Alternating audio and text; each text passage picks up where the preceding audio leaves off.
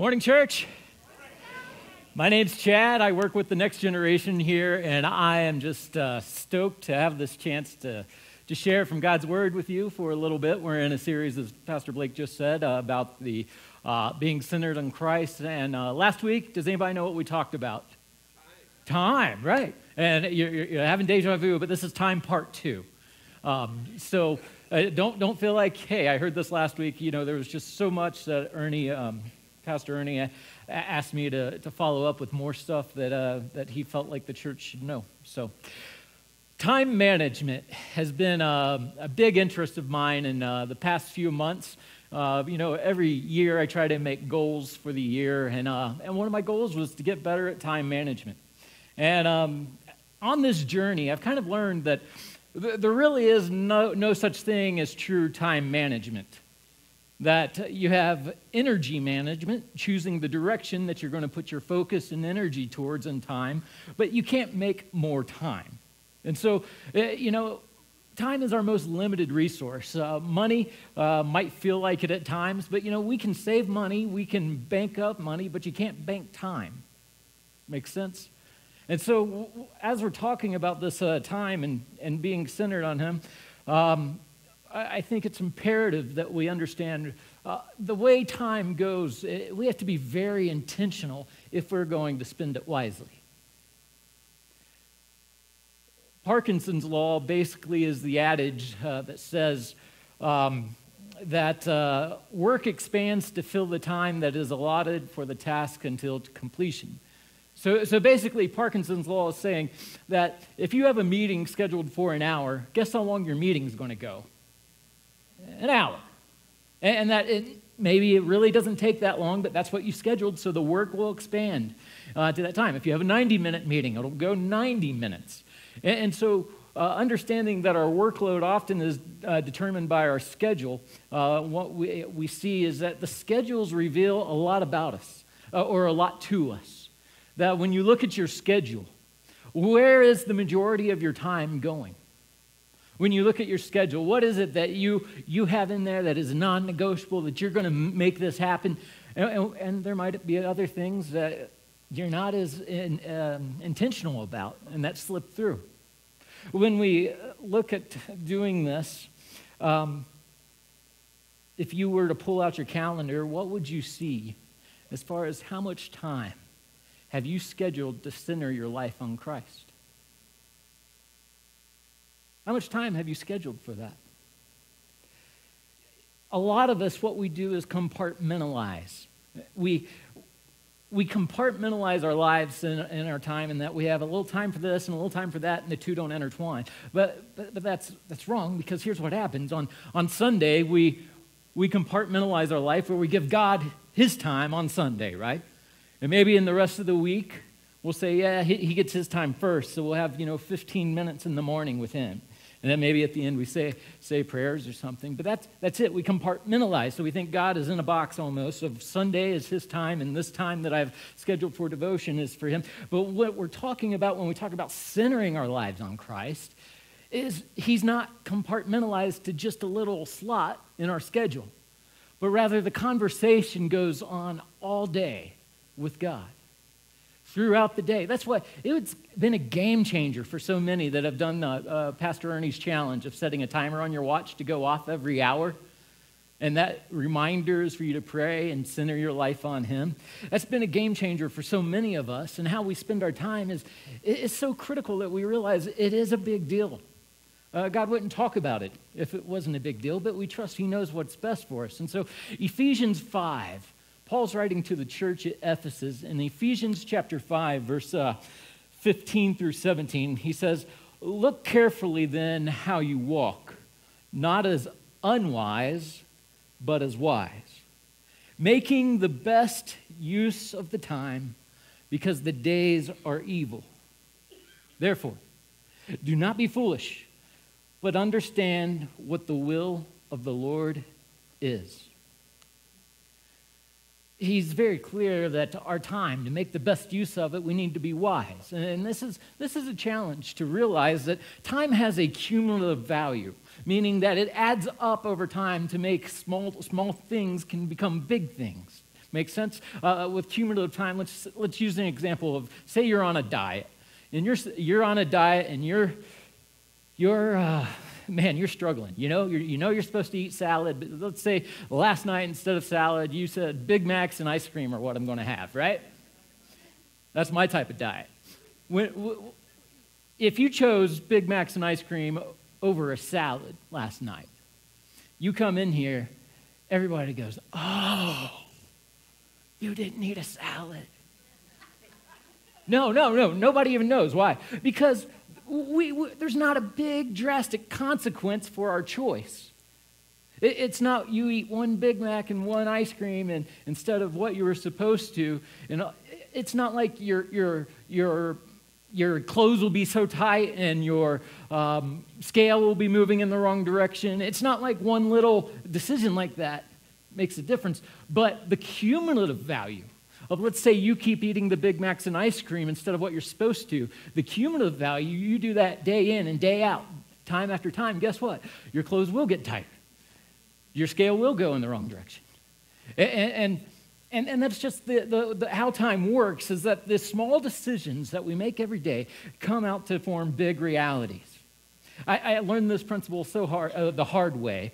Uh, back in high school, uh, I was on the football team. And, and football was a big deal where they did conditioning year round. So even in the winter and spring, we were still hitting it. We weren't playing football, but we were conditioning. And uh, I mean, this just kind of, this is horrible. And if Coach Simon, if you by some chance are watching this, please just tune out for right now. Coach Simon coached football and track. And he had a deal for football players that if you were on the track team, you got out of some of the conditioning. So, of course, I signed up for track. Now, I wasn't fast, I wasn't, wasn't athletic or anything like that, so I got to be a distance runner. I just ran the mile, and it was slow. But I was out of conditioning, so I didn't care. I said, let's go. And coach wouldn't spend a lot of time with the distance runners, really just gave us a plan and expected us to do the workout. Uh, you know, he would spend more time with the, the sprinters and, and the uh, people that had technical, like, you know, shot put and all. But, but, but distance runners, we were just given the plan, expected to do it. And so I didn't really follow the plan because I knew he wasn't paying attention. So I just ran a mile, and I was honest. I ran a mile. He said our plan called for three miles. I didn't do three miles, I only did one mile plan would call for sprints. I didn't do sprints. I only I ran a mile and I checked out. I was done. All right, now at the beginning of the season, that was okay. I was pretty good. You know, when I, I don't know how that sounds horrible. I could hold my own. I wasn't the slowest on the team, is what I'm trying to say. But as, uh, as the track season's winding down, and all I've done is run the mile after, mile, one mile each day, uh, my time didn't really improve.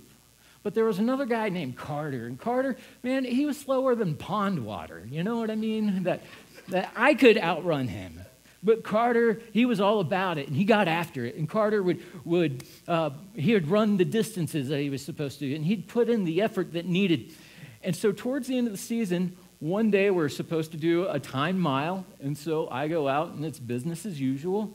And all of a sudden, I hear, I hear these, these feet, a runner's coming up from behind. We're in the last lap. I, I, I, who has the audacity to try to catch me, right? It's Carter. I was floored. Carter was there. So, man, you know, my pride, I'm like, nope, I'm not going to lose to Carter. I'm not going to lose to Carter. And all of a sudden, it's like he kicked it in a whole nother gear and left me in his dust. And I, I, I, was so blown away. But he had built over time, he had built the legs and the lungs that he needed to get faster and better. But over time, I just stayed the same because I slacked off. You see, that's how, how it works where are you investing your time and energy to grow? Because you're going to grow. But are you going to grow more like him or something or someone else? And so this wasn't it wasn't intentional for me to, to not get better. I just wanted out of conditioning, but I feel how many of us do the same with our spiritual life, that we're not intentional about it. Where are you cutting corners? In your walk with Christ? Or is your life truly centered on Him? Continual conversation throughout the day with Him. When, when we cut corners, we, we get the consequences, but they come later. And, and, that's why this, this one minute timer, it's been a big game changer for so many of us because let's say you spend 15 minutes in the morning with God, but that was it. Well, all of a sudden, if you've done this and you're up for 16 hours a day, guess what? You have doubled your time with the Lord. And over time, what you start seeing is what? You don't need the timer, that it's becoming the habit. Your mind is, is, is rewiring itself to think about him throughout the day and not just in one little block of time. If, if we're all big fans of Jesus here, right? And I, I, wish we had time, but we do not, to, to go around and just uh, hear from everyone. What is it that amazes you about Jesus? What is it that, that when you think of Jesus, you are blown away by? Is it his miracles? I think a lot of us would say, man, you know, seeing him heal the, the blind, the lame, seeing him uh, feed the crowds with nothing, you know? Is it seeing him walk on water, seeing him calm the storm, seeing him raise from the dead? All that, we're like, that is astounding, blown away by, by what Jesus does. But one thing that maybe you haven't thought about is how Jesus used his time. It's, it's amazing to me all the demands that Jesus had on his life, on his for his time, how he handled them, how he kept track of his purpose. I mean, if we could take just a look at one day in the life of Jesus, we'd be blown away. This guy, this guy was a busy guy. He really was.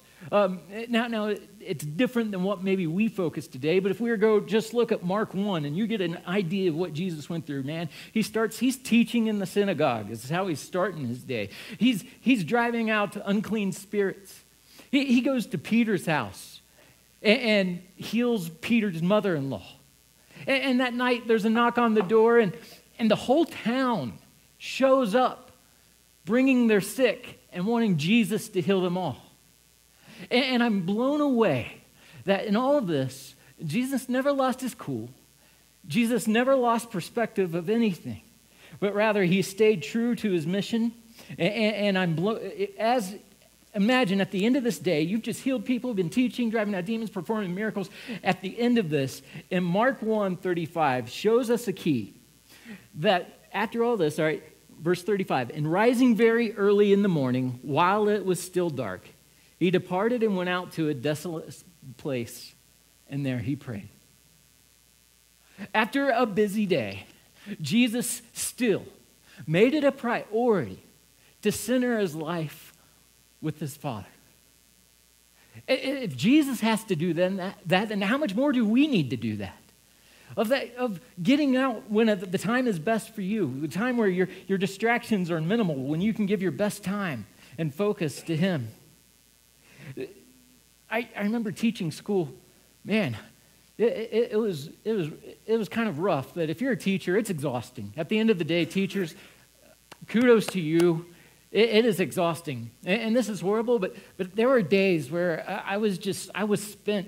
And, and, and so at lunchtime, I would turn out the lights and close my door just so the students wouldn't think I was still in there because they always want to come and hang out.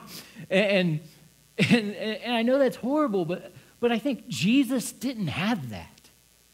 Jesus didn't have a door he could hide behind when the crowds were getting too demanding. Jesus didn't, he didn't have a, a, house. He didn't have an office, a bedroom. You know, he had no place to lay his head. But yet, Jesus constantly did what was right. And in all of his time, he spent it correctly, staying focused not just on opportunities, but on his purpose. Because there were opportunities all day, every day for him. But yet, Jesus knew he would withdraw and pray to stay centered. And so, if we are going to live from Christ, we have to spend time with Christ. Jesus got so busy. I mean, in Mark 3 20, uh, 20 uh, and verse 20 and 21, then he went home and crowd gathered again so that they could not even eat. And when his family heard it, they went out to seize him, for they were saying he's out of his mind. That Jesus was so busy. This happens multiple times where he isn't even able to eat because of the crowds. And I love his family sees this. What and they, you, know, it's like if you had a mom like I did. That my mom always would make sure, hey, did you eat yet? Did you eat today? What'd you eat? You know, my, moms might be hardwired that I don't, I don't know, but but but Jesus' family did the same thing. Of what you, you, you got to eat, but Jesus, his nourishment wasn't coming from bread off the table, but from the table of heaven. He is the bread of life. And when we when we look at this, if we are going to live from Christ, then we have to spend time with Christ. Being busy might make us feel important, but that's not necessarily the goal. Uh, the, being busy to be busy is just not wise. And some of us, we have no margin right now in our schedules. Some of us are so busy, we're so stressed. Man, we're not even fun to be around some days because we, we aren't spending our time wisely. You see, this is where wisdom, being wise, doing what is wise, Ephesians 5, is, making the most out of every opportunity. It is, it's so difficult because we know what we should do. We know what the wise thing is, but we don't always do it, right? I, I'm not trying to be mean here, but have you ever seen someone who is just book smart? I mean, they are an A student. They, in the classroom, they shine. But you're blown away when they get out of the classroom and you're not talking about books anymore. They're not that smart. Okay, I'm not trying to be mean. I'm, re- I'm really not. I'm just saying we're blown away because they excel so much, but they're just book smart. No street smart, nothing else, you know? This, this is what wisdom is wisdom is the application of knowledge. You can know the book, but if you don't live the book, it's not doing you any good. Church, we need to be a church that we're not, we're not just Christians who, who are book smart and don't do anything. We're not Christians who just talk about the book on Sunday and that's it. No, the world needs to see the church living the book, living it out. Doing that t- requires wisdom. And so when we look at the application of all of this, it's imperative that we schedule time for God to pour life into us so that we can pour life into others. Darcy Everingham was sharing with me about a conversation she had with her friend this past week, um, th- where the friend was saying, you know, they were having a tough conversation, one of those times where it's just not easy, and yet she hadn't spent the time preparing with God like she should have. And so Darcy's friend just said, you, you know, our, far, our, our hearts need to overflow. I'm so sorry. There's a reason I work with kids. All right. Act like you didn't hear that. we have to allow God to pour into us so that our hearts can overflow into others. We have to pour life, have Him pouring life into us so we'll, before we'll be any good to anyone around us. And those tough conversations especially show the times when our hearts are not full and are not overflowing to others and sharing God like we want and desire for it to. And so we have to schedule this time because here's the big idea. If you only walk away with one thing today, I hope it's this that the best use of my time is to give God my time for his use the best use of my time is to give God my time for his use. And my time should be in parentheses because whose time is it really? It's his. We're just steward, we're entrusted with this. And so what we do with it um, matters because he's given it to us to use for him. John 15 is so clear that, you know, apart from Christ, we can do nothing. That we can do nothing that will bring eternal glory or significance unless we are connected to Him. Some of us are going through a hard time right now. And some really need to hear this that God will always give us a time of preparation before He puts us in our calling. I, I, you see it over and over again. I mean, Jesus, the first 30 years of his life were pretty much silence, right? But we know he was growing in wisdom and, and, and favor with men and stature. We, he was growing in that time. God was preparing him. And remember, when Jesus stepped on the scene, he gets baptized. His ministry's ready to start. What, what's he do? the Spirit leads him to the wilderness where he fasts for 40 days. More preparation time. You see, God always uses a time of preparation before he uses. And, and, and I would say the longer the preparation is either our unwillingness to get in, pay, in sync with him or it's a bigger work that he's calling us to do. And so, that time of preparation, if you're in that, don't lose hope. I mean, look at Moses. Moses spent 40 years, years before, uh, in, in the wilderness before he confronted Pharaoh. Paul spent considerable time in the desert before he became, you know, Apostle Paul. That God will use a season of preparation to get us in line with Him so that when we are called into the spotlight, anybody that's a somebody for Him has to be prepared. In that personal time of preparation, of allowing God to speak to us and in us and through us, is so important because without it, we're walking in our own strength. The, the, the time of personal preparation with Him is where our power comes from. And so, some right now, you know that, that God's given you a big vision and a calling on your life, and you're wanting to do everything you can for Him, but it seems like He's not opening the door. All right, well, well maybe it's a season of preparation that He has you in. Don't get discouraged. God wastes nothing. He wastes nothing. So if you're in a time of preparation, understand that this isn't all there is. He's got so much more. But we have to be continually centering our lives on Christ so that we will use our time in the way that we give God use of our time. And don't lose hope. You know, this is Philippians 1 6. If you're in a time of preparation, I hope you, you hear this. Philippians 1 6. And I am sure of this that he who began a good work in you will bring it to completion at the day of Jesus Christ. Man, God hasn't quit on you. God hasn't stopped working. God is moving. And so Ephesians 5 makes it, gives us the, the, the idea that we have to spend our time in a wise way, that we need to make the best use of our time. But he even gives us a reason for it. In Ephesians 5 16, what, that make the best use of time. Why? Because the days are evil. The days are evil. That's. I, I, like how the King James, maybe this is how I approach. King James uh, version will, will, say redeeming the time.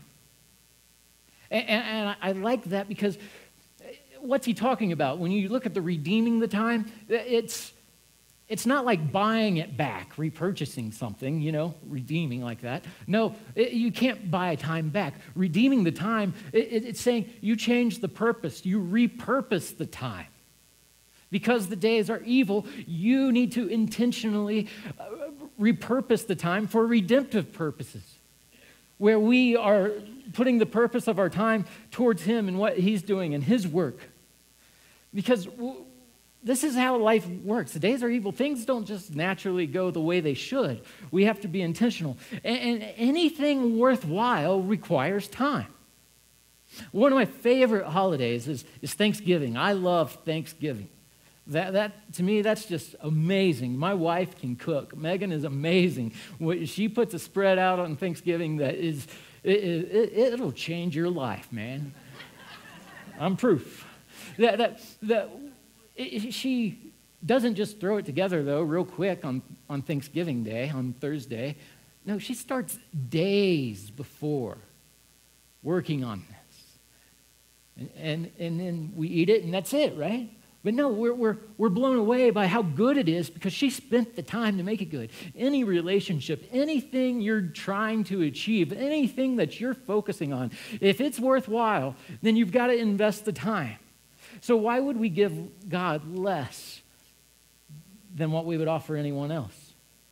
See, because the days are evil, our lives aren't going to just naturally drift towards holiness. We're not just going to naturally love our enemies and pray for those that hurt us. We're not just going to, to bear fruit of the Spirit by accident.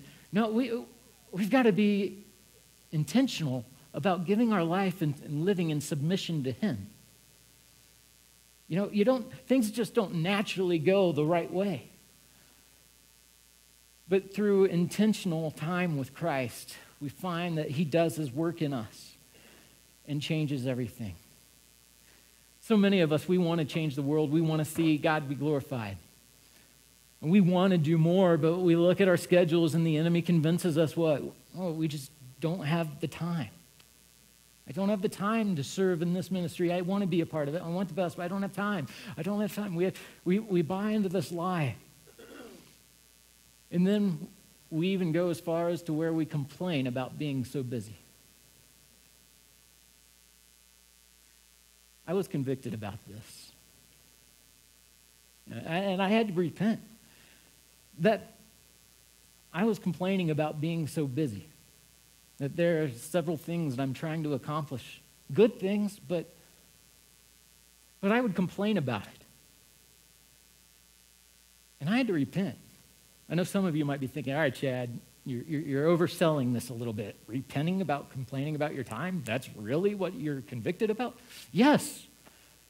And, and it's not because of me, it's because of what God says in Philippians chapter 2. In Philippians chapter 2, verse 14, it says, Do all things. Say that. All things? All right, so that's everything. Do all things without grumbling or disputing. How many of you wish you had not come today, right now, right? no matter what you're doing, stop complaining. Don't complain about being too busy. Don't complain about not having the time. It doesn't do anything good, and we can see it's exactly the opposite of what God wants for us that we complain about being too busy, it, it, doesn't do anything to make the gospel more attractive. You know, I've never heard anyone say, Oh, I hung out with Fred last night, and it was just the best time. I listened to that dude complain. Whoo, that guy's good at grumbling, you know? Or, Oh, Maud, she, whoo, it's like a spiritual gift when she just gripes. It's amazing. Uh, guys, no, no, it's not. It's a turnoff. Nobody really, it doesn't do any good. Rory Vaden, uh, author and speaker, he was at GLS last year. Uh, um, he, he, he studied executives looking at time. And, and, Rory would complain about how busy his schedule was. And, and then he started looking at these executives and he saw, man, they were busy. He wasn't as busy as they were. So it kind of stopped the complaining. That, that, he said the average executive would get over 116 emails per day. But he noticed the executives never complained about being busy. And so as he talked with him about this, he learned that, that the executives didn't complain about being busy because they knew it would do no good. Instead, they steered clear of the victim mentality, took responsibility for their schedule, and got things done. Church, if, if business executives get this, then how much more should God's people get this? Complaining about our time or lack of does us no good. We all have the same amount of time. We all, uh, some of us have no margin whatsoever that you are stressed out to the max because you have literally no time. That's not necessarily wise. I'm blown away because my definition of busy might be different than yours. That we all know people who are busy, right? And, and it's amazing. You know, I've got a friend who is complaining about being, being busy because, you know, what he is going through. He just, uh, he went horseback riding and, you know, started telling me about his. I'm like, how are you busy if you got time to do all this? You know, it's like I thought I was busy when Megan and I got married. We were both working and all. But then we had a kid. And then we had two kids. It's not just addition, it's multiplication there. And some of you are like, three kids, man, I got 12. You know, that, that definition of busy changes. It's subject, but, but it's imperative that we realize, all right, no matter what we have on our plate, if you're the king, the ruler of the country, you've got the same amount of time as everyone else right now 24 hours a day to do what you can for him. So let me challenge you to make everything worship. Because we can't spend all of our time doing things that are of huge importance, significance for eternity. No, there are th- some things that need done just because they need done. But do you see, you, instead of compartmentalizing, make it to where all your day is a conversation with Him. Hear me on this. This is a game changer, okay? Where, where what you're doing, the task at hand, isn't necessarily just what you're doing. Everything becomes worship. What it looks like is I start say, doing the dishes, I don't shut my conversation off with God, but rather as I'm cleaning the dishes, I think, man, in the same way, God has washed away my sin. You're sewing a patch on, on, on your jeans. You're not just sewing a patch, you're, you're thinking, man, this is God mends our lives together in the same way. You're taking out the trash. And you, you don't just think, I'm taking out the trash. No, you think, man, God, thank you for, for taking out the sin of my life. You, that you are removing the garbage and that you love me so much that you don't just leave me like I am. Do you understand? Everything and anything can become worship to where our conversation is going up with Him and not just focusing on the task at hand. Robertson McQuilkin is former president of Columbia International University. His father was um, the Columbia University's first president. He met his wife Muriel when they were both students there. During their 55 year marriage, they raised six children and served for 12 years as missionaries in Japan. Both eventually worked at the university, and Muriel taught while McQuilkin became president in 1968. Under his leadership, the university doubled, and radio stations were founded. The school, um, the school just was going uh, through dramatic growth. Good things were happening under his leadership. But their love story went national when Muriel, his wife, developed Alzheimer's disease and was eventually, she was just terrified to be without Robertson. Some of his friends had advised him just to put her in an institution so he could continue doing the work at the university. But he chose, instead of putting her away, he chose to leave Columbia eight years short of retirement so that he could care for her. And this is how he explained his decision. I haven't in my life experienced easy decision making on major decisions, but one of the simplest and clearest decisions I've had to make is this one because circumstances dictated it. When the time came, the decision was firm. It took no great calculation. It was a matter of integrity. Had I not promised 42 years before, in sickness and in health, till death do us part? This was no grim duty to which I stoically resigned. However, it was only fair. She, after all, had cared for me for almost four decades with marvelous devotion. Now it was my turn. And such a partner she was.